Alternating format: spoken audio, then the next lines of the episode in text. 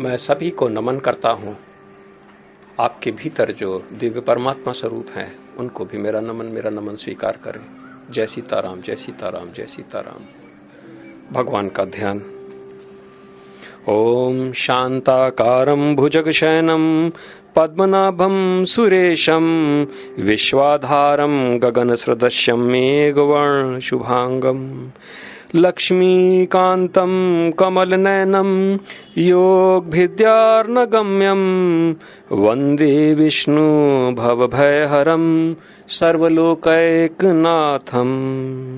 शांत रूप शेषशाही नाभि में कमल धारण करने वाले देवों के देव, विश्व के आधार, आकाश के समान व्यापक, मेघी के समान नीलवर्ण शोभा युक्त जिनके अंग लक्ष्मी नाथ कमल नयन योगी जनों के ध्यान में आने वाले संपूर्ण लोक के नाथ, संसारिक भय के दूर करता व्यापक विष्णु के लिए मेरा नमस्कार है।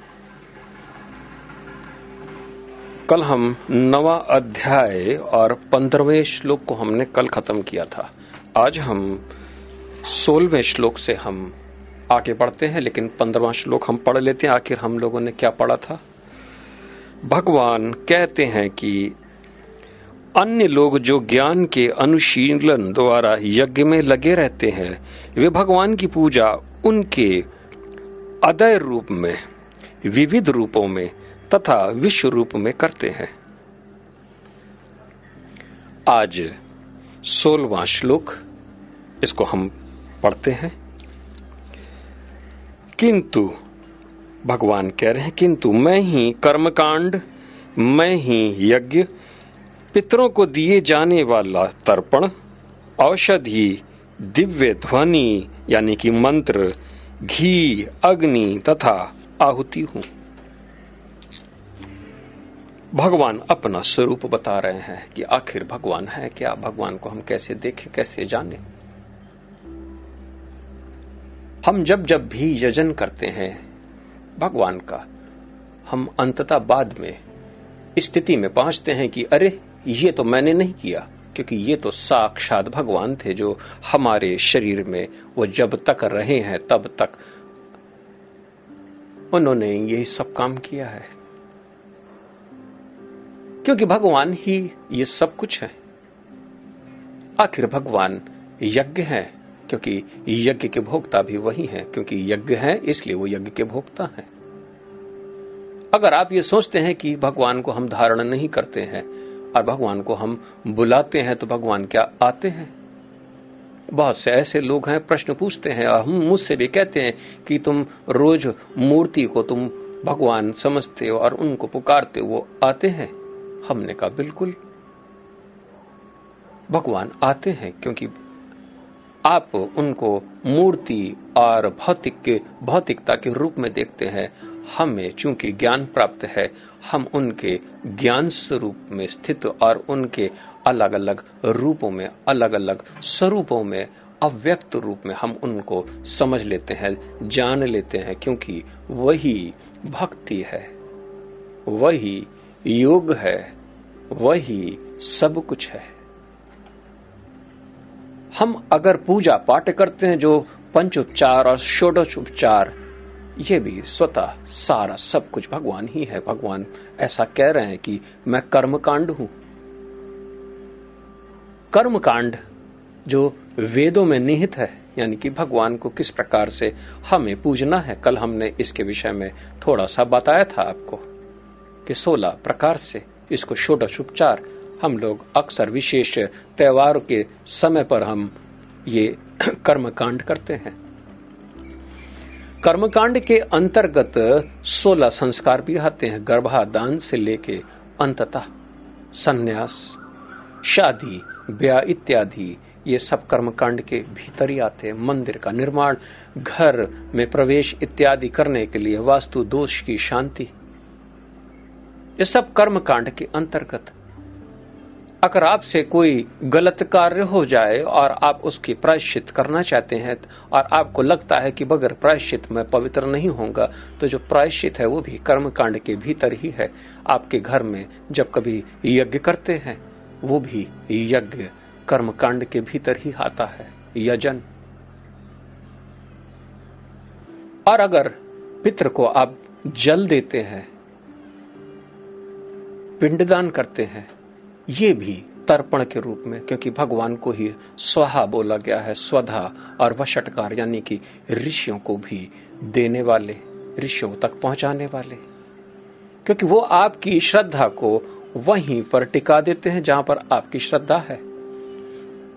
मुझे अगर आपसे बात करनी है, और मैंने अगर ऐसा सोचा कि मुझे आपसे बात करनी है तो भगवान अब उसी प्रकार से वो श्रद्धा इत्यादि सब पैदा कर देंगे, जिसके कारण मैं आप लोगों से बात कर पाऊँ। ये सब भगवान ही है।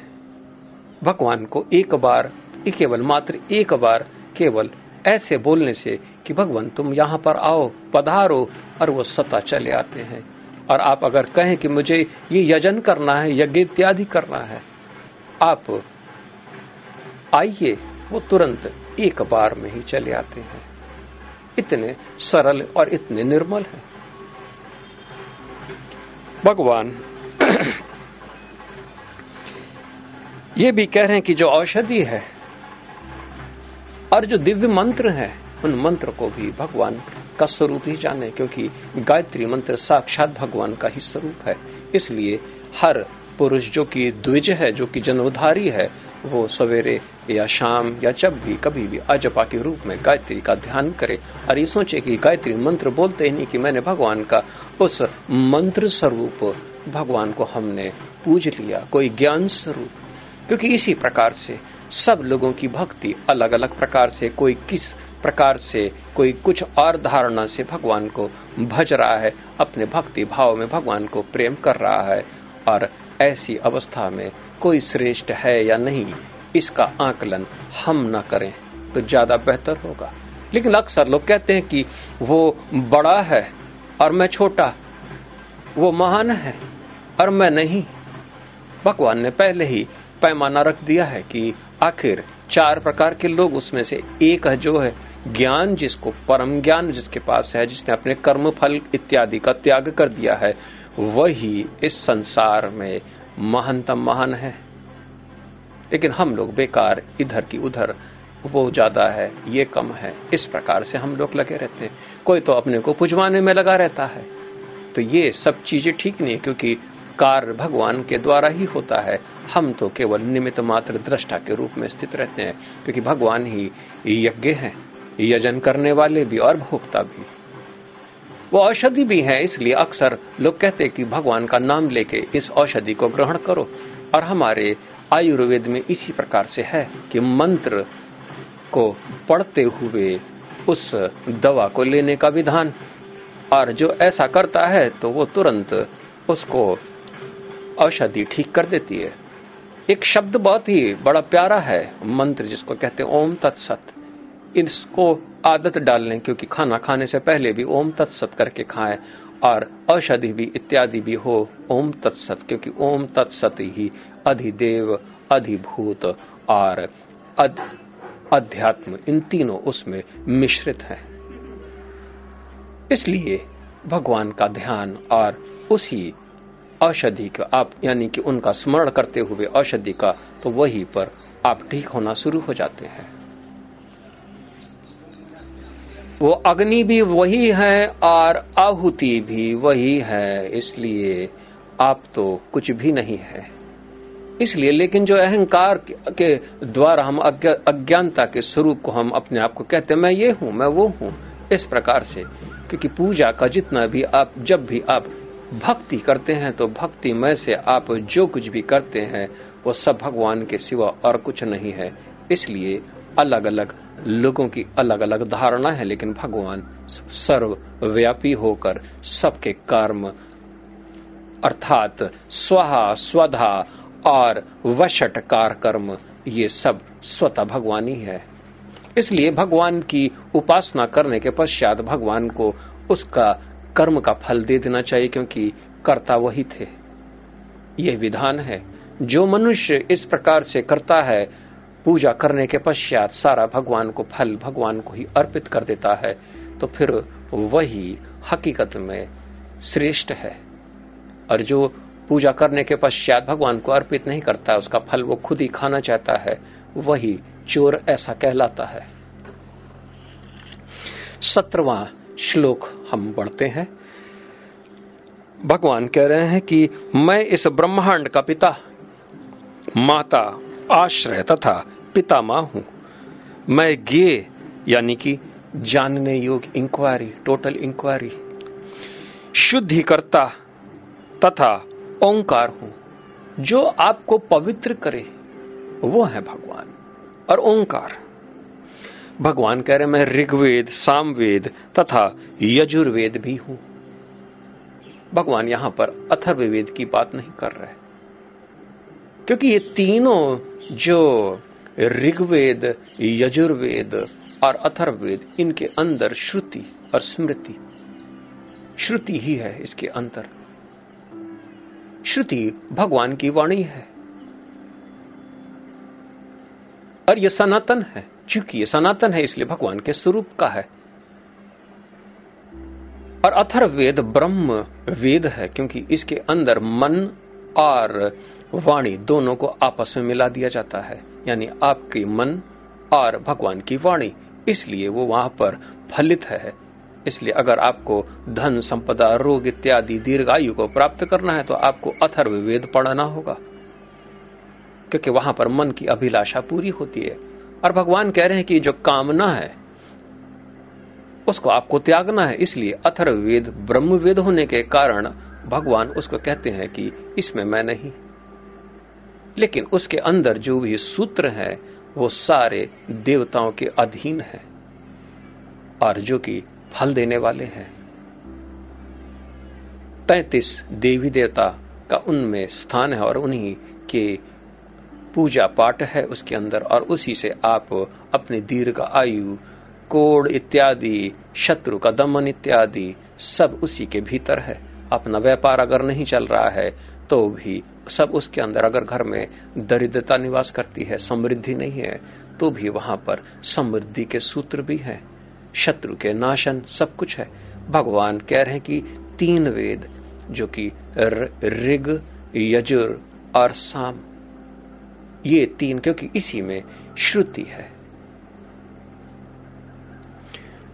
भगवान कहते हैं कि ब्रह्मांड के पिता, माता आश्रय और पितामह हूँ। क्योंकि उन्हीं के वो तो कारण स्वरूप हैं। कारण स्वरूप हो जाने के कारण उन्हीं के कारण ही ये सृष्टि का निर्माण हुआ है। अगर इस संसार में और भी कोई आश्रय के स्रोत हैं तो वो केवल भगवान। क्योंकि वही आश्रय है। आपको अगर कुछ ऐसा लगता है कि संसार ने आपको त्याग दिया है तो आपके लिए आश्रय भगवान ही है।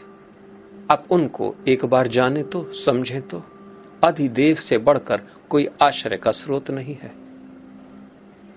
और वो हमारे पिता के भी पिता, इसलिए पितामह, क्योंकि सबसे पहले वही पिता, उसके बाद ब्रह्मा ब्रह्मा के बाद सारे सब हुए ये सब नष्ट हो जाते हैं, लेकिन ये ऐसे पितामह है जो कि नष्ट कभी नहीं होते। ये माता पिता सब कुछ है, आश्रय। इसलिए भाव की शुद्धि अति आवश्यक है। आप अपने भाव को जरा सा भी गलत न रखें। अशुद्ध भाव ठीक नहीं है। इसलिए ज्ञान की आवश्यकता सबसे पहले कि आप हर हाल में समझ लें कि भगवान है क्या। और इसीलिए हम लोग भगवान, जब भी हम पूजा पाठ करते हैं कर्म कांड के द्वारा, फिर अंततः हम फल भगवान को ही अर्पित कर देते क्योंकि वहाँ पर हमको इस बात का बोध होता है कि हम कुछ नहीं है। देह से अलग अपने को देखें। इसलिए समर्पण। काम करना आपके हक हक में है। आप तो केवल निमित्त मात्र होते हैं। वही आपके अंदर भजन, भक्ति सब करते हैं। मैं तो आपको लगातार कहता हूँ कि मैं किस प्रकार से कर्म करता हूँ। मुझे पता भी नहीं चलता मैं कर्म कैसे करता हूँ। वो स्वतः इसी प्रकार से करते हैं हमारे शरीर के भीतर। मुझे कुछ नहीं मालूम, लेकिन लोग कहते हैं कि मैं सब कुछ मेरे को पता है, ऐसा कहते हैं। ये बात सत्य है, क्योंकि राम राम कहने वाला भी वही है। ये ज्ञान देने वाला भी वही है। क्योंकि सब कुछ वही है। भगवान इसी श्लोक में कह रहे हैं कि वो शुद्ध ही करता है, क्योंकि वही पवित्र करने वाले आपको है। इसलिए अक्सर हम लोग जब पूजा करने से पहले हम लोग आचमन करते हैं। ओम माधवाय नमा, ओम केशवाय नमा, ओम गोविंदाय नमा, और इसके बाद ऋषि केशाय नमा करके हम लोग अपने को शुद्धि कर लेते हैं। यही श्रेष्ठ विधान है। क्योंकि वो शुद्धि करता है। इसलिए आचमन से अपना पूजन पाठ करें। आप लोग अगर यहाँ पर सुन भी रहे हैं तो आपके मुँह जूठा नहीं होने चाहिए, क्योंकि ये वेद की वाणी है, श्रुति है। खाते पीते इसको न सुने। आप अपना मुँह को शुद्ध कर लें, कुल्ला कर लें, भगवान का नाम लेके, फिर इस वाणी को सुने, फिर ये ज्ञान आपके पास टिका रहेगा।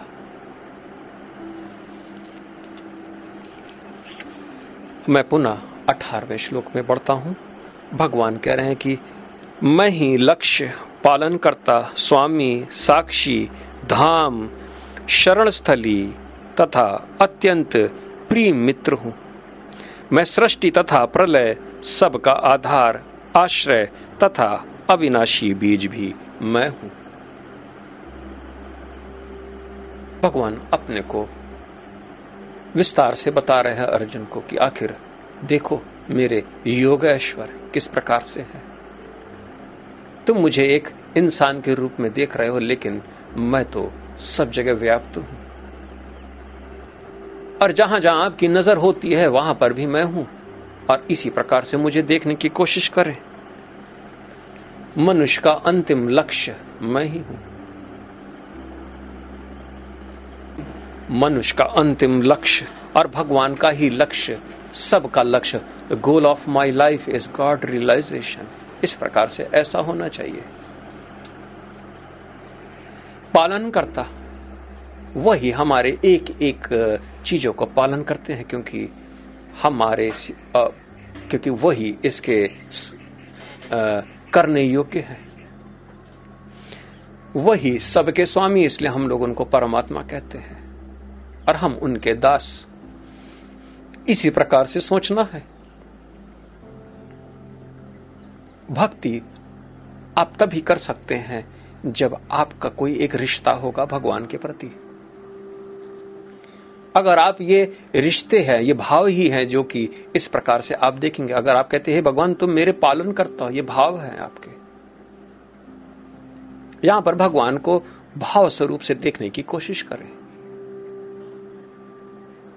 अगर आप ये कहते हैं कि भगवान तुम ही मेरे स्वामी हो, मैंने जितने भी कर्म किए हैं, तुम ही उसके साक्षी हो, क्योंकि भगवान यहाँ साक्षी मात्र है। यही भाव है, यही भक्ति के भीतर, यही भाव को आपको धारण करना, क्योंकि भाव स्वरूप है वो। अब भगवान के तीन भाव, अधिदेव, अध्यात्म और अधिभूत। तो ये जो लाइन है, ये बड़ी इंपॉर्टेंट है, क्योंकि आप अगर भक्ति में आरूढ़ होने के लिए तत्पर है तो आपको इसी प्रकार से भाव, क्योंकि हे भगवान, तुम तो मेरे लक्ष्य हो, तुम ही पालन करता हो, तुम ही मेरे स्वामी हो, तुम ही साक्षी हो मेरे सारे कर्मों के। तुम ही मेरे धाम हो, तुम ही मेरे शरण स्थली हो, और तुम ही मेरे प्रिय मित्र हो। ये सब भाव है, क्योंकि भगवान यहाँ पर यही बता रहे कि मैं ही एक लौता, मैं ही तो मित्र हूँ। और भक्ति में यही भाव आपको जनरेट करने हैं। आपको इसी प्रकार से सोचना है कि मेरा सबसे परम मित्र कौन है, और उसके बगैर मैं एक पल के लिए रह नहीं सकता। मेरा लक्ष्य वहीं पर उनके पास रहना है, उन्हीं के पास जाना है। वही मेरा घर चला रहे हैं, मेरे हाथ में तो कुछ भी नहीं है।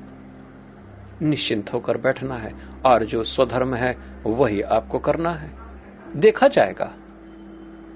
एक बार, क्योंकि वो भी शुद्ध करता है, क्योंकि वही पूजा करने वाले हैं आपके शरीर के भीतर से। आप हैं क्या?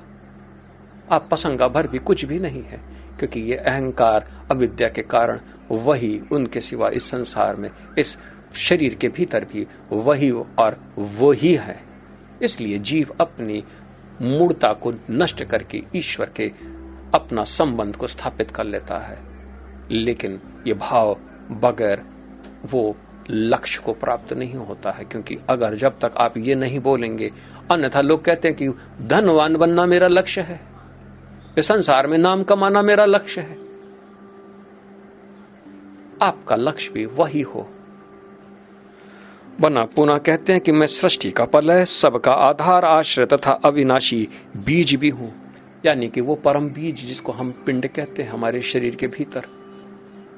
वही बीज द सीड जिसके कारण पूरी सृष्टि का निर्माण होता है। एक छोटे से बीज के अंदर आप पेड़ को नहीं देख सकते, लेकिन उसको अगर आप सही भूमि और उसको सही वातावरण देंगे, नियमित आप सींचेंगे तो उसके अंदर वो पेड़ अंकुरित हो जाएगा। और वो एक विशाल वृक्ष के रूप में इसी प्रकार से हम लोग भी सिंगल सेल थे और डबल सेल हुए, फिर मल्टीपल सेल हुए, और ये इतने बड़ा शरीर, अन्नमय शरीर हमारा हो गया। वो बीज भी भगवान ही है। इस सारे संसार का बीज भी भगवान ही है। आगे हम बढ़ते हैं। उन्नीसवां श्लोक में भगवान कह रहे हैं अर्जुन, मैं ही ताप प्रदान करता हूँ और वर्षा को रोकता तथा लाता हूँ। मैं अमरत्व हूँ और साक्षात मृत्यु भी हूँ। आत्मा तथा पदार्थ, सत तथा असत, दोनों मुझ ही में है। हम लोग जब भगवान सूर्य की उपासना करते हैं तो भगवान को हम कहते हैं कि गबस्ती नेमी। यानी कि पानी देने वाले। और भी बहुत से नाम है, भगवान सूर्य के, रश्मि मते। देवासुर मस्कृताय क्योंकि भगवान भी ताप प्रदान करने वाले हैं। जो सूरज के अंदर जो ताप है, वो स्वतः भगवान ही है। और वर्षा को रोकता तथा लाता हूँ। आदित्य हृदय स्त्रोत के अंदर आप ये सब जान सकते हैं, क्योंकि आप वहाँ पर भगवान की इसी प्रकार से उपासना करते हैं कि हे आदित्य, आप ही ताप देने वाले, आप ही वर्षा को लाने वाले तथा, क्योंकि ताप अगर ज़्यादा हो जाएगा तो वहाँ पर वर्षा भी हो सकती है, और कभी कभी ताप ज़्यादा हो जाने के कारण वर्षा नहीं होती है। इस सारे वातावरण को भगवान के सिवा और कोई नहीं रचता है। पानी अगर नहीं बरस रहा है तो भगवान से प्रार्थना करने पर पानी भी बरसता है। ताप भी वो कम करते हैं। ऐसा अक्सर देखा गया है, इसलिए लोग पूजन पाठ करते हैं जब पानी बहुत दिन तक नहीं बरसता है। भगवान कहते हैं, मैं अमृत हूँ। और साक्षात मृत्यु भी। अज्ञानी के लिए तो वो साक्षात मृत्यु है और ज्ञानी के लिए वो अमृत। हकीकत में हम देखें तो ध्यानपूर्वक देखें तो इस मृत्यु को इस संसार में कोई भी प्राप्त नहीं होता, लेकिन मूर्तावश हम लोग कहते हैं कि मैं मरा। वो मरा और अपनी मृत्यु आज तक कभी किसी ने देखा ही नहीं, क्योंकि हम लोग दूसरे की मृत्यु देखते हैं। और दूसरे की मृत्यु देखने पर ही हम कहते हैं कि हाँ मृत्यु है। और अपनी मृत्यु कभी हमको दिखाई नहीं पड़ती। हम तो केवल अपना एक रूप से दूसरे रूप में, जिस प्रकार से एक वस्त्र को छोड़कर दूसरे वस्त्र में जाते हैं, इसी प्रकार से। लेकिन ये तो ज्ञानी की अवस्था है। ज्ञानी की जो अवस्था है, वही भगवान कह रहे हैं कि वही मैं अवस्था हूँ, क्योंकि अमृत्व और अगर हम विष को भी कभी धारण कर लेते हैं तो ऐसे समय पर जो औषधि रूप अमृत तत्व है, उसको भी हम जब ग्रहण करते हैं तो हम लोग ठीक हो जाते हैं। वही भगवान है। और विष की वो ऐसी गुण जिसके कारण हमें अपना शरीर नष्ट हो जाता है, वो भी भगवान ही है। भगवान कह रहे, आत्मा तथा पदार्थ, यानी कि जड़ और चेतना, जिसको हम सत कहते हैं, आत्मा को, और पदार्थ को हम असत कहते हैं, ये भी भगवान कहते हैं कि ये मुझमें ही है, क्योंकि ये तो प्रकृति है। और भगवान के भीतर है ये। चेतना भी जीव के स्वरूप में, प्रकृति के, वो अपरा प्रकृति के रूप में, उसको आप देखें, उसको जाने, क्योंकि ये तो अपरा प्रकृति है। और ये प्रकृति सब भगवान में लीन हो जाती है। अधिदेव के भीतर, क्योंकि जितनी प्रकृति है, ये सब अधिभौतिक होती है प्रकृति। लेकिन जिसके अंदर जो शक्ति है, वो अलग है। इसलिए भगवान यहाँ कह रहे हैं कि जितना भी सत है और जितना भी असत है, ये सब मुझमें है। क्योंकि ये तीन गुणों के द्वारा प्रकट होता है, सात्विक गुण राजसिक गुण और तामस गुण, और ये तीनों गुण भगवान में नहीं है। भगवान के कारण है, इसलिए गुणातीत होना ऐसा लक्ष्य माना जाता है, क्योंकि गुण के अतीत से हम तभी इस संसार में परम ज्ञान की अवस्था में, तब हम जान पाते हैं कि अविद्या नष्ट हुई तो बाकी बचा क्या? अब ब्रह्म ही बचा। और जब अविद्या थी तो भी ब्रह्म था। इसलिए भगवान अविनाशी तत्व के स्वरूप में है। बीसवां श्लोक भगवान कहते हैं कि, जो वेदों का अध्ययन करते तथा सोमरस का पान करते हैं, वे स्वर्ग प्राप्ति की गवेषणा करते हुए अप्रत्यक्ष रूप से मेरी पूजा करते हैं। वे पाप कर्मों से शुद्ध होकर इंद्र के पवित्र स्वर्ग, स्वर्गिक धाम में जन्म लेते हैं, जहाँ वे देवताओं का सा आनंद भोगते हैं। भगवान कह रहे हैं, जो वेदों का अध्ययन करते हैं, क्योंकि वेदों के अंदर ऐसी ऋचाएँ हैं, जो कि इंद्र को तृप्त करने के लिए हैं। अग्नि को, इंद्र को, सूर्य को सविता इत्यादि, प्रजापति, वनस्पति। और अंधकार, ऐसे शताक्षरी देवी का भी वहाँ पर यम और यमी का संवाद भी। सारे देवताओं का वहाँ पर इस प्रकार से पूजन है। अगर ध्यान पूर्वक देखें तो वो सब भगवान के ही देवता के स्वरूप में सभी लोग उनकी पूजन करते हैं, लेकिन उनको वो परम तत्व का न ज्ञान होने के कारण ऐसी अवस्था में वो देवताओं की पास चले जाते हैं, क्योंकि वही क्योंकि जो जिसका जो भजता है, वहीं पर वो उसको जाना पड़ता है। और ऐसी अवस्था में देवताओं के साथ वो देवताओं के बीच में जाकर वो जन्म लेता है, और जन्म के पश्चात वहाँ पर उनके जैसा ही सुख भोगता है।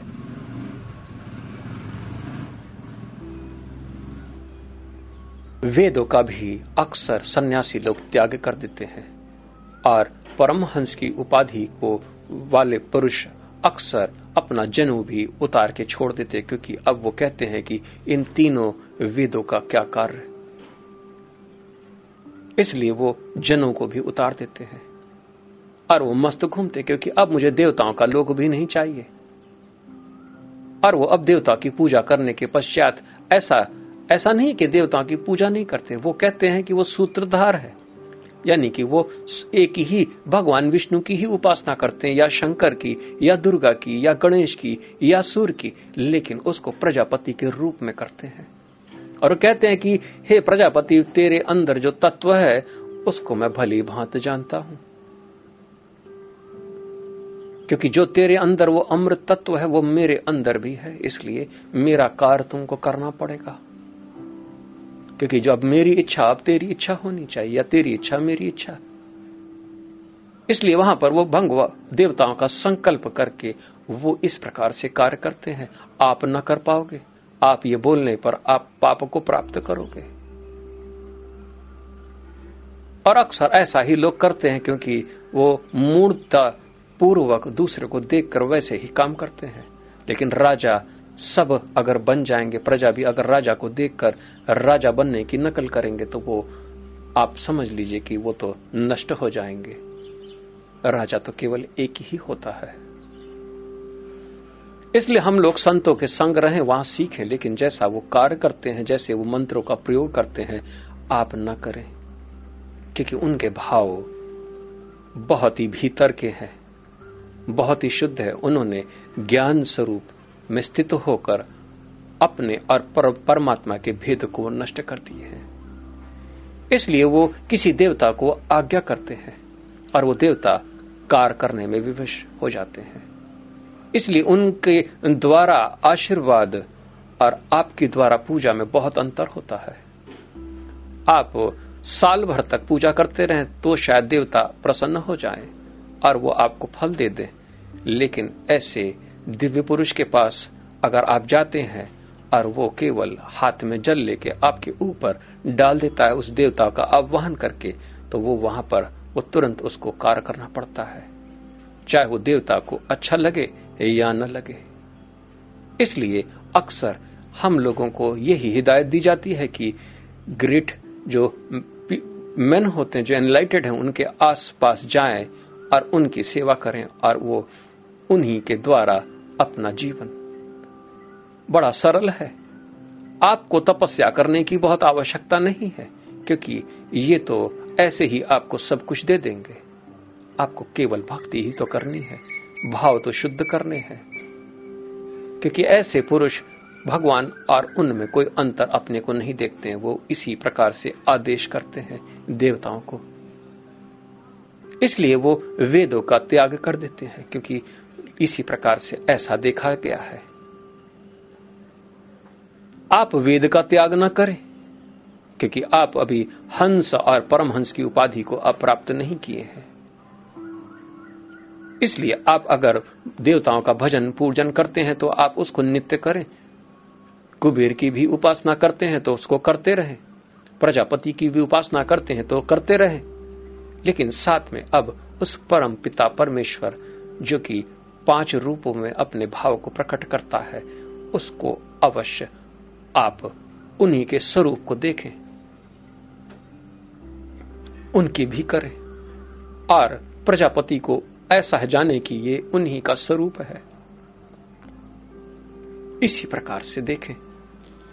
तब आप वैसे ही उपासना कर सकते हैं, जैसे मैं आपको बता रहा था अभी। अन्यथा आप न कर पाओगे। भगवान कहते हैं कि वे, चूँकि वेद के मार्ग, बताए हुए मार्ग पे चलते हैं, वेद के द्वारा कर्म करते हैं, देवताओं की उपासना करते हैं, वे धीमे धीमे पाप कर्मों से निवृत्त हो जाते हैं। पाप कर्म से वो शुद्ध हो जाते हैं, वो पवित्र हो जाते हैं। और चूँकि वो पवित्र हो जाते हैं इसलिए स्वर्ग इत्यादि को प्राप्त करते हैं। लेकिन देह के पर्यांत ही। कुछ ऐसे भी विरले पुरुष हैं जो जीवित रहते हुए भी वो देवलोकों में चले जाते हैं और वापस आ जाते हैं। इक्कीसवां श्लोक।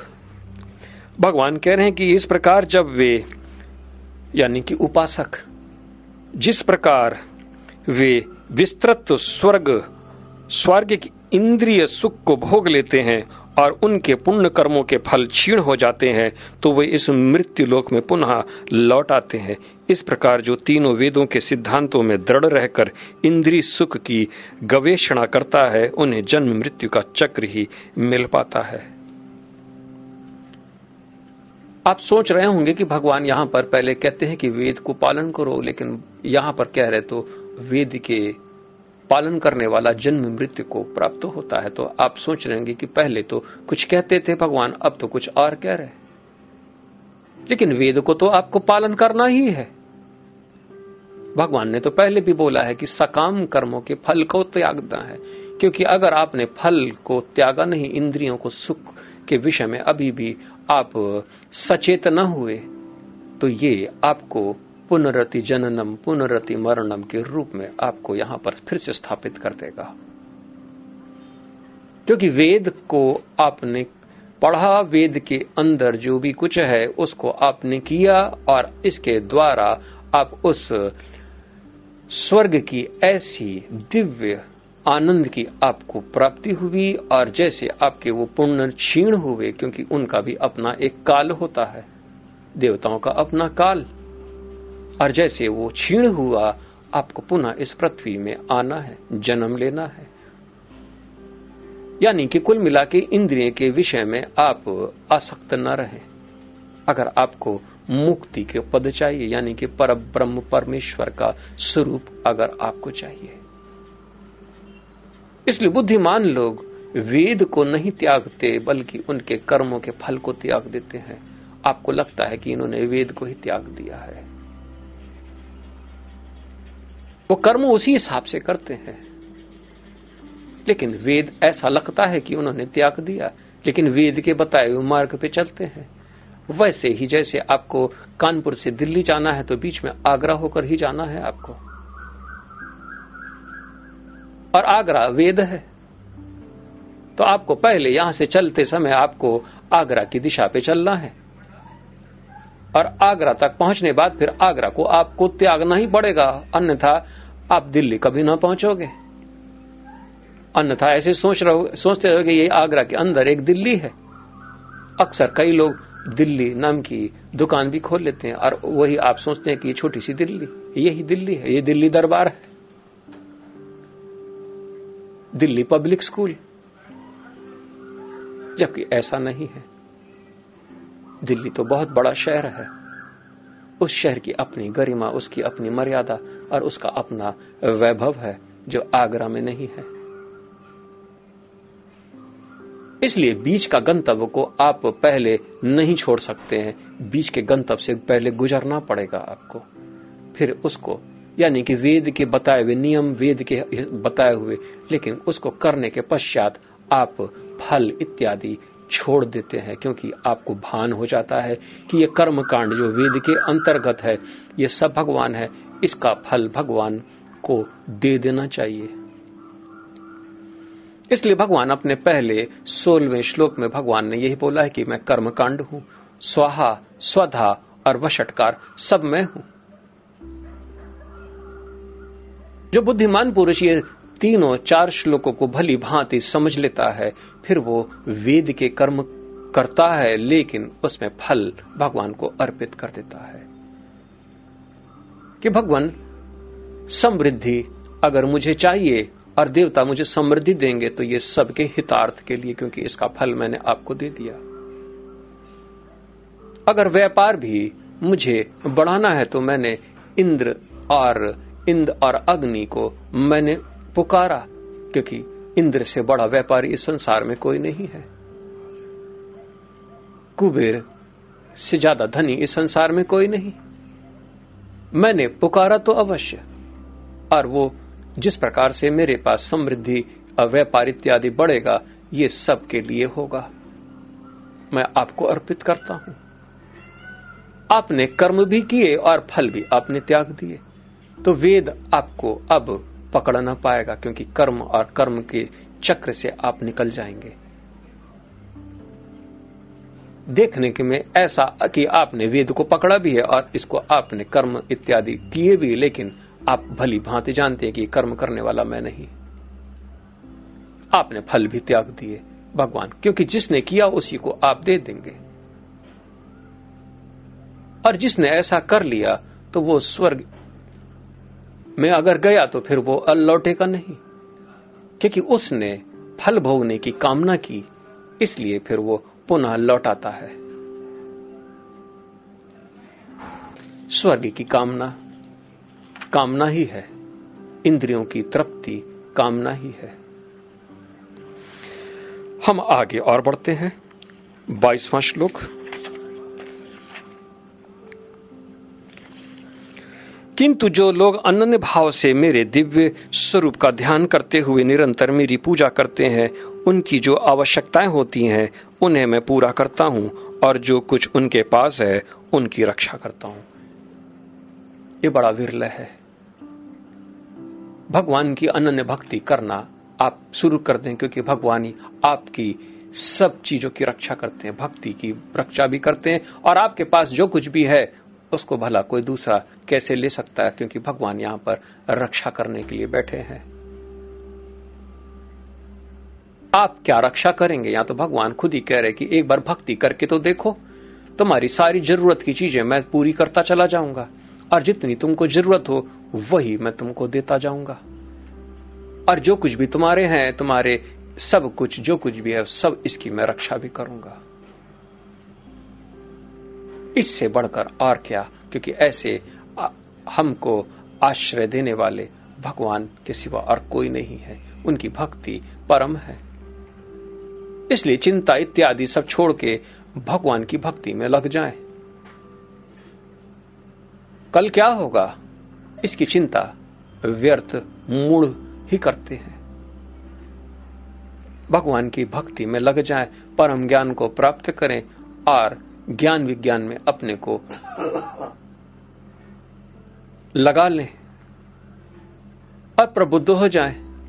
बाकी सब भगवान पूरा आपका करते रहेंगे, क्योंकि वही करते हैं। उन्हीं को सब करना है और वही सब आपकी रक्षा करते हैं। आप, आपका शरीर, आप अपने शरीर की रक्षा भी नहीं कर सकते, क्योंकि वो शरीर के भीतर औषधि और मृत्यु के रूप में वो सदैव रहते हैं। हर सांस वही है और जो सांस बाहर जा रहा है जिसको हम मृत्यु कहते हैं वो भी वही है।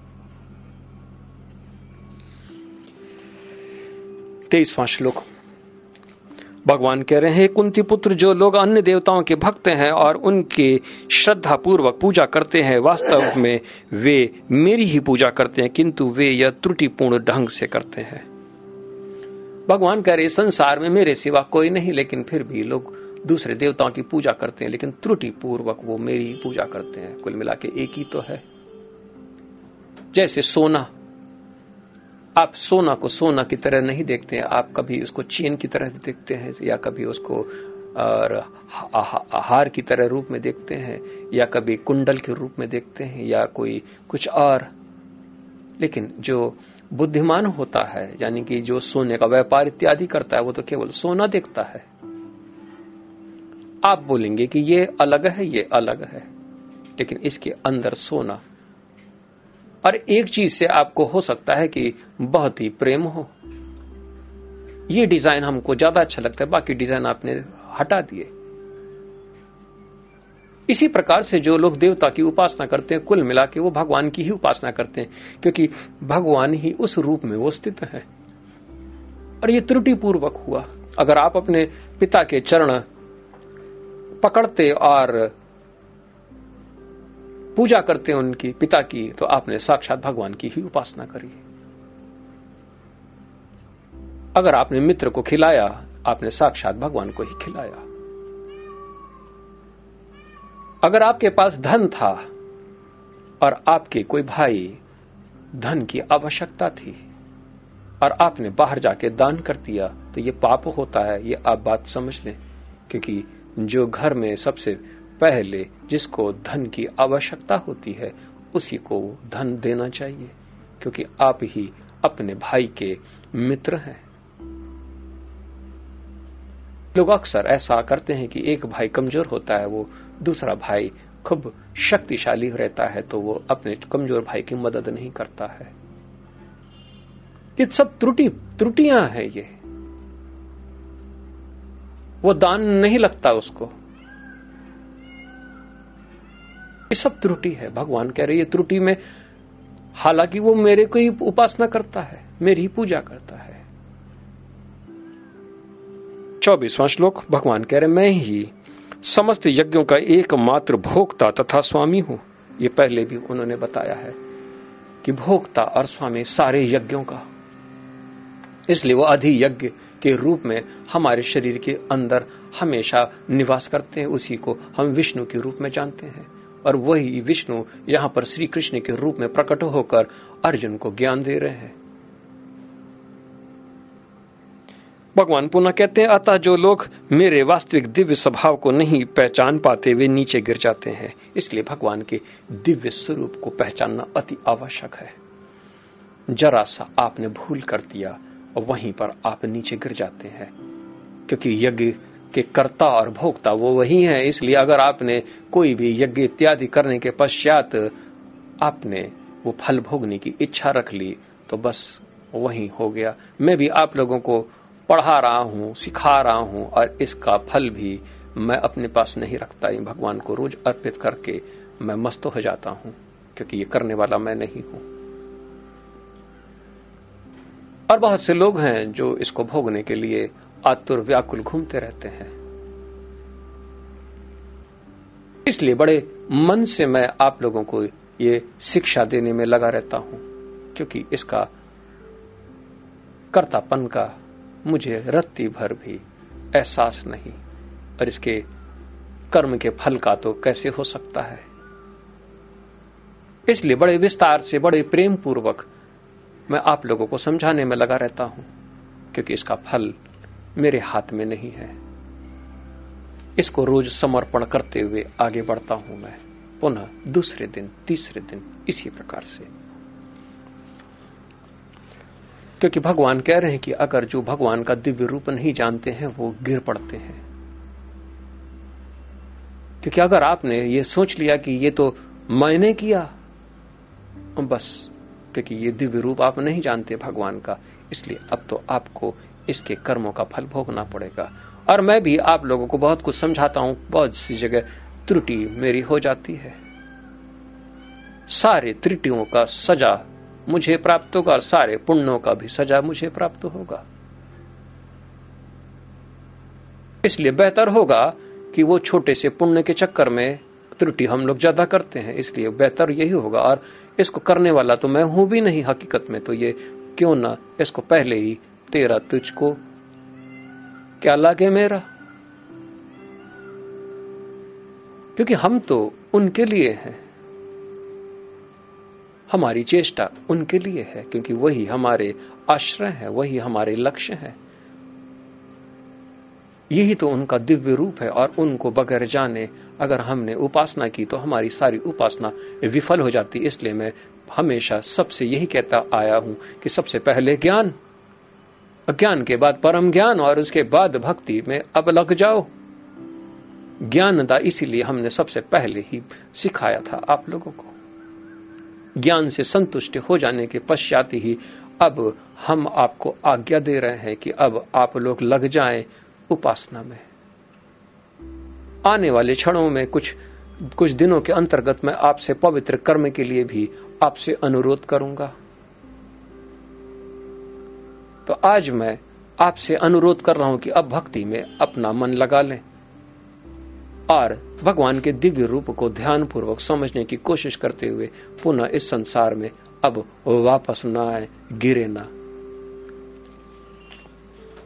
भगवान पच्चीसवां श्लोक कहते हैं कि जो देवताओं की पूजा करते हैं, वह देवताओं के बीच जन्म लेंगे। जो पितरों की पूजते हैं, वो पितरों के पास जाते हैं। जो भूत प्रेतों की उपासना करते हैं, वे उन्हीं के बीच जन्म लेते हैं। और जो मेरी पूजा करते हैं, वो मेरे साथ निवास करते हैं। जिसकी तुम उपासना करोगे, उसी के पास जाके बैठोगे, क्योंकि उपमान्य नज़दीक आसन लगा के बैठना। इसलिए मजार अजार जाना बंद करो। आजकल तो बहुत ही गड़बड़ चल रहा है, सारे मजार। में अब जो सनातनी है, वो अपने को सनातनी कहते, लेकिन वो मजार अक्सर जाते हुए देखे जाते हैं। और मजार वाले बाबा तो बहुत आजकल प्रसिद्ध होते चले जा रहे हैं, क्योंकि हम ही लोग उनको पास जैसी आपकी बुद्धि होगी, वैसे ही आपके कर्म भी होंगे, और अतता उन्हीं में आप समा जाओगे। देवताओं की पूजन तो फिर भी श्रेष्ठ है, क्योंकि वो उससे आप स्वर्ग को, को कम से कम पहुँच तो जाओगे। लेकिन ये जो भूत और प्रेत की उपासना करना ये भगवान के नाम पे बलि इत्यादि चढ़ाना शराब देना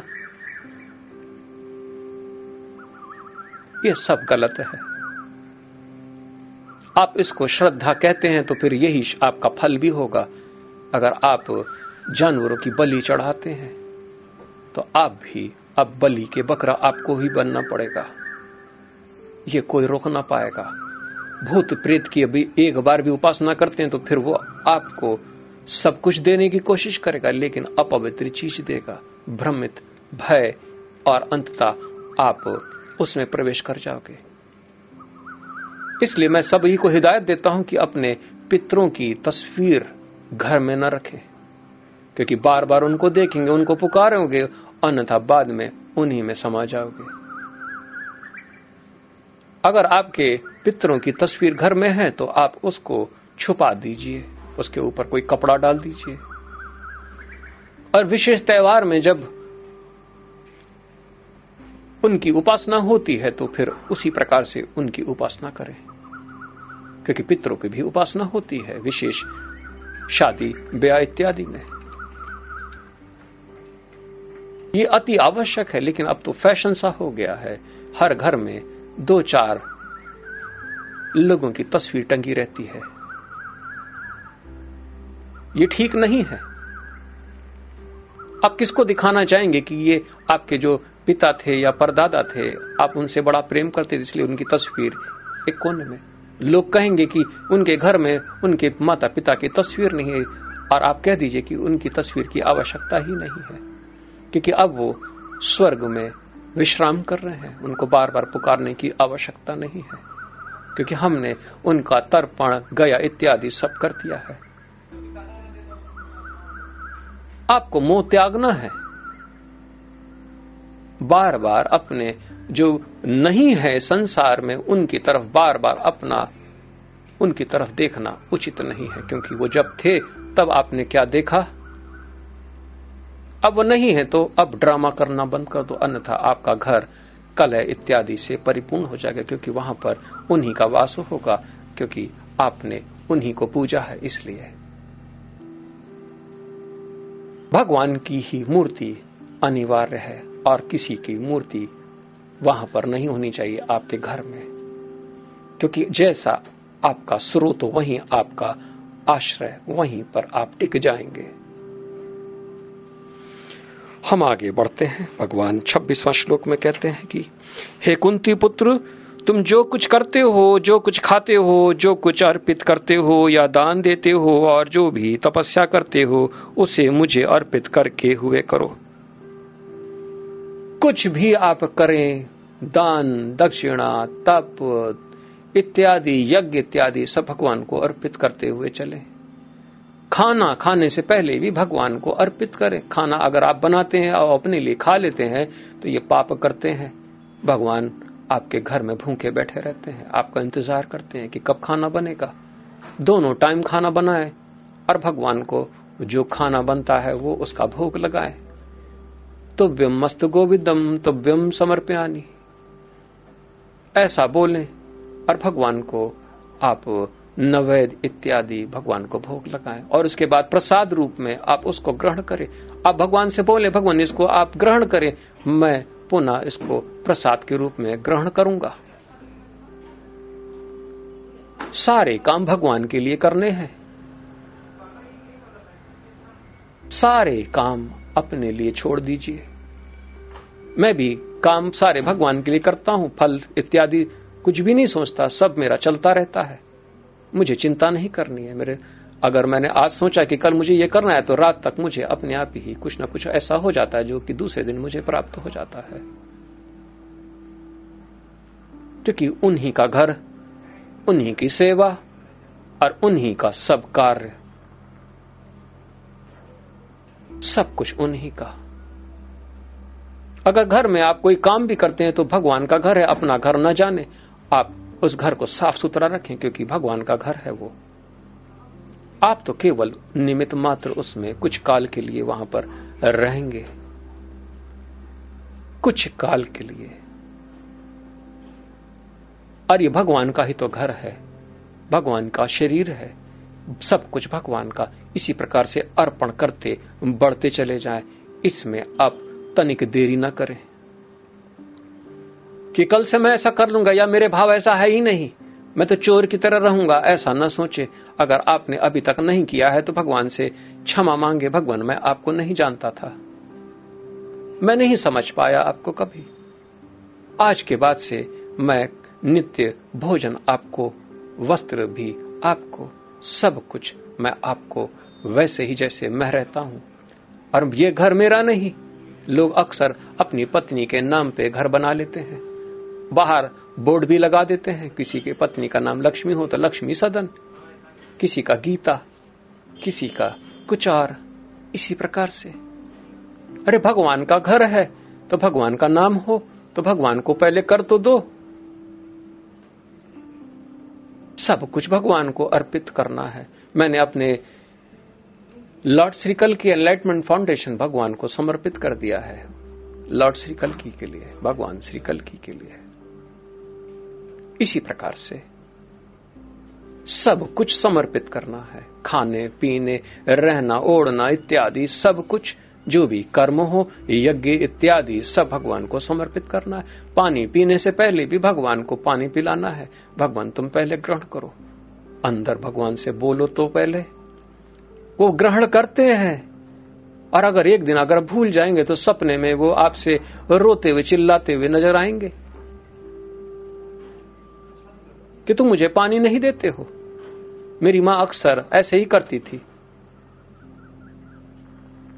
भगवान की मूर्ति में एक बजरंग बली की भी मूर्ति थी। भगवान मेरी माता जी क्या करती थी, वो बजरंग बली को वो छूती भी नहीं थी, क्योंकि उनको ऐसा था कि केवल स्त्रियाँ नहीं छूती हैं। और ये बात किसी को नहीं मालूम थी। एक दिन भगवान, हम ही से कह पड़े कि तुम्हारी माँ मुझे नहलाती तक नहीं है। हमने अपनी माता जी से पूछा, मम्मी, तुम क्या बजरंग बली की तुम नहीं नहलाती हो? कहता, नहीं, कभी आज तक मैंने छुआ ही नहीं, नहलाया ही नहीं। हमने कहा, अरे, वो तो रो रहे थे वो। सब भगवान को तुमने नहला दिया, उनको तुमने त्याग दिया। उस दिन के बाद से फिर मेरी माता जी ने कान पकड़े और फिर वो बजरंग बली को फिर निमित्त वो उपासना करने में उनको भी नहलाना शुरू करती है वो आपके लिए बैठे हैं, आपके प्रेम के भूखे हैं और आपको तो केवल प्रेम करना है। अंततः आप तो बहुत रोएँगे कि ये प्रेम भी तो वही थे। आपने कहा कि, अरे, भक्ति भी तो तुम ही थे। इसलिए आप जो कुछ भी काम करते चलो, भगवान को अर्पित करते चलो, यही आपकी भक्ति है। भगवान अट्ठाईसवा श्लोक कह रहे हैं, इस तरह तुम कर्म के बंधन तथा इसके शुभाशुभ फलों से मुक्त हो सकोगे। इस संन्यास संयोग, संन्यास योग में अपने चित्त को स्थिर करके तुम मुक्त होकर मेरे पास आ सकोगे।